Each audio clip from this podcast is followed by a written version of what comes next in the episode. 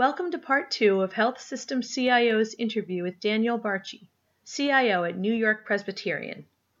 In this segment, Barchi talks about what he believes has been the key to NYP's success with telemedicine, the philosophy that has enabled his team to avoid delaying projects during COVID, and the incredible impact the pandemic will have on disaster preparation going forward. As much as 80% of patient information is unstructured and stored outside of an EMR. Hyland Healthcare helps complete the patient record by consolidating and connecting this unstructured content to core clinical systems. With a full suite of content services and enterprise imaging solutions, Hyland gives clinicians a single view of all documents and medical images associated with the patient via the EMR, enabling more informed health decisions and improving patient outcomes. Hyland Healthcare See your whole patient. Visit hylandhealthcare.com to learn more. One of the other topics that's been really prevalent throughout this is telemedicine. And we've spoken before, and I know that New York Presbyterian has been really at the forefront of this. Can you talk about how having that infrastructure in place has made an impact for the organization as we saw so much spikes in telemedicine? Of course it's hard to ramp up quickly if you've got no experience. So the work that we did in 2015 and 16 and 17 and 18, 19 really laid the groundwork for our ability to ramp up telemedicine. New York Presbyterian was already a national leader in telemedicine uh, simply through our um, NYP on demand in our emergency department, our mobile stroke units, our teleparamedicine, and all the other programs that we had and we were doing several hundred remote uh, patient visits, essentially doctor's office visits, um, every week in January and February of this year. And then when COVID hit, and there was no easy, safe way to see a physician, our physicians stepped up and rapidly increased the ability to do um, remote visits. So we went from several hundred visits a week to more than 24,000 visits a week wow. just in March of this year. And um, as the ability to visit physicians in person has returned, the amount of telemedicine has dropped, but it still represents up to 30% of all of the visits and probably will going forward because there are many visits in which it's safe and efficient for physicians to see patients remotely and it's also convenient for patients. So what we're seeing now is that telemedicine isn't a either or tool, it's an and tool where in many cases it makes the most sense for a visit to be telemedicine in some cases, but in others it makes the most sense for patients to see physicians in their practice office. Right. Right, and I think that that's what we're seeing in a lot of organizations. You know, the, the numbers have gone down obviously from that spike, but but there are so many specialties, and especially anything involving follow-up care. There's just a huge opportunity for telehealth. Yeah, you're exactly right. And you mentioned 2015, and I know that New York Presbyterian really has been laying groundwork for a while, but did it feel at some points like kind of beating the drum and really trying to drum up buy-in for something like this? Was that really something that was a bit of a challenge, or was it accepted? Our primary goal at New York Presbyterian is to deliver outstanding patient care.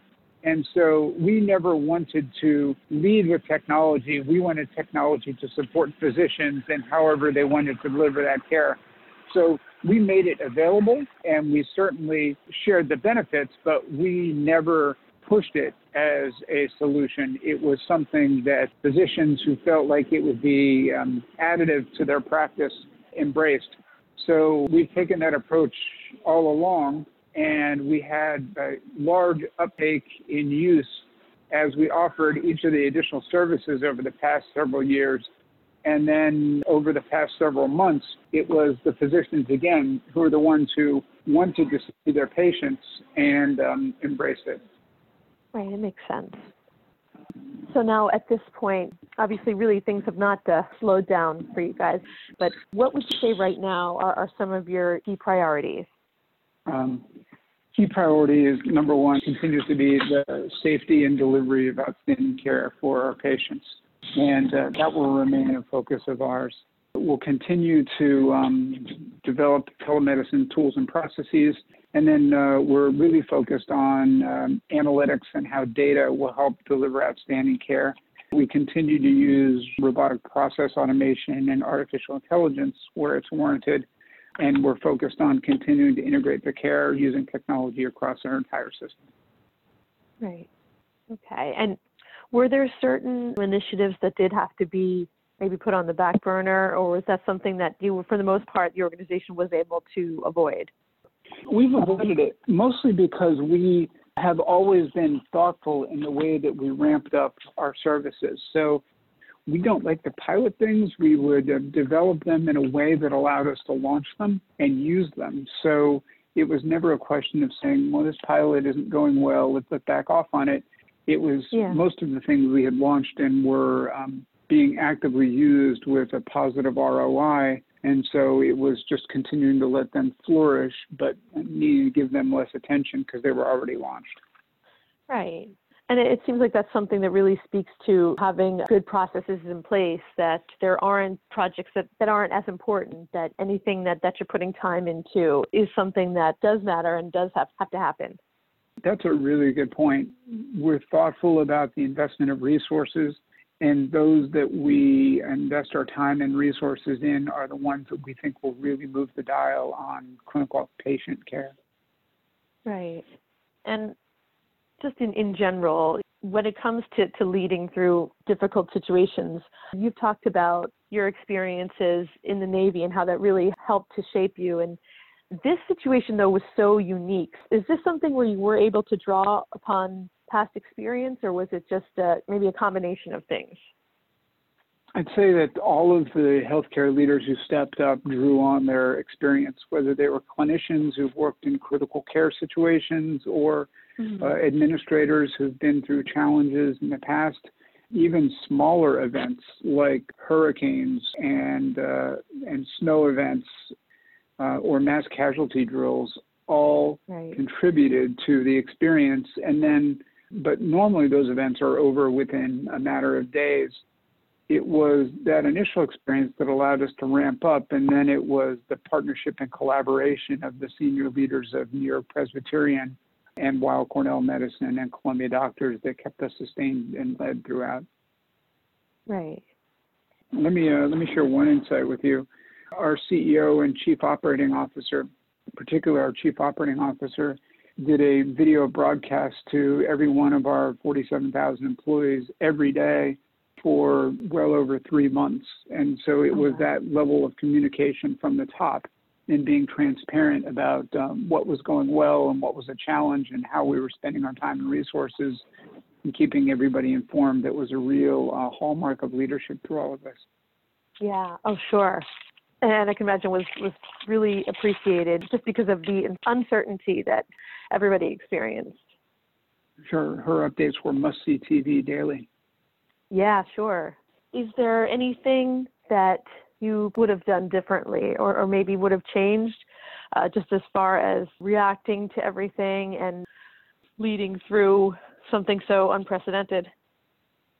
No, I'm proud that if the major initial surge happened to be anywhere in the United States, that it was in New York, in that New York Presbyterian and New York City's other hospitals stepped up and worked through this together. And we were able to share insight with our peers nationally about what to expect so that I feel like even though we went through um, the worst of it initially, we were able to share enough clinical and operational information with our partners across the country so that others have been able to prepare and respond when the COVID crisis surges in their area. Yeah, that's a really good point. And in an area like New York, it's really competitive, obviously, I'll to tell you, but it seems like there's really been a willingness across the board for organizations, for leaders to put that aside and, and work together, which, which has been inspiring to see, I think. Yes, um, that's exactly what happened. Uh, we were um, we partnered across the city with all hospitals and shared resources and information in a way that um, looked out for our patients first. And I think um, we should be proud of that. Right.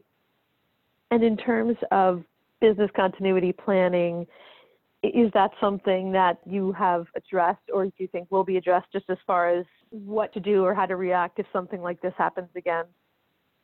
We already had a pretty robust and mature risk management process, but even since the worst of the surge, we've been working with our governance committee and refining um, our risk management practices based on what we've learned um, to prepare not necessarily for the exact same kind of event, but uh, to learn our lessons from the past few months and apply them to different things that might happen in the future. So it's been a good learning experience, even though it's been a challenge. Right, yeah. Yeah, I would say that from an outsider's perspective, it's been really great to see that the hospitals, the health systems in New York to be so resilient. Not surprising, but but it is great to see because I could see how things were in March and uh, what the outlook looked like. And I'm sure that it is really uh, satisfying to, to be able to kind of look back now at uh, what the city and what the health systems in the city were able to uh, accomplish. It really is. You know, there's an article in today's New York Times saying, gosh, we've kept it low. Everybody's thinking, wow, glad we did it. And how do we continue to do so? And that's where, um, that's where I think we need to keep our focus. Absolutely. Thanks so much for your time. I know you have a thousand things going on, so I really do appreciate it. Of course. I always enjoy speaking with you and enjoy your work. So thanks for reaching out. Thank you for listening to this podcast from healthsystemcio.com. To hear other podcasts, visit our website or subscribe to our account in iTunes at healthsystemcio.com backslash podcast.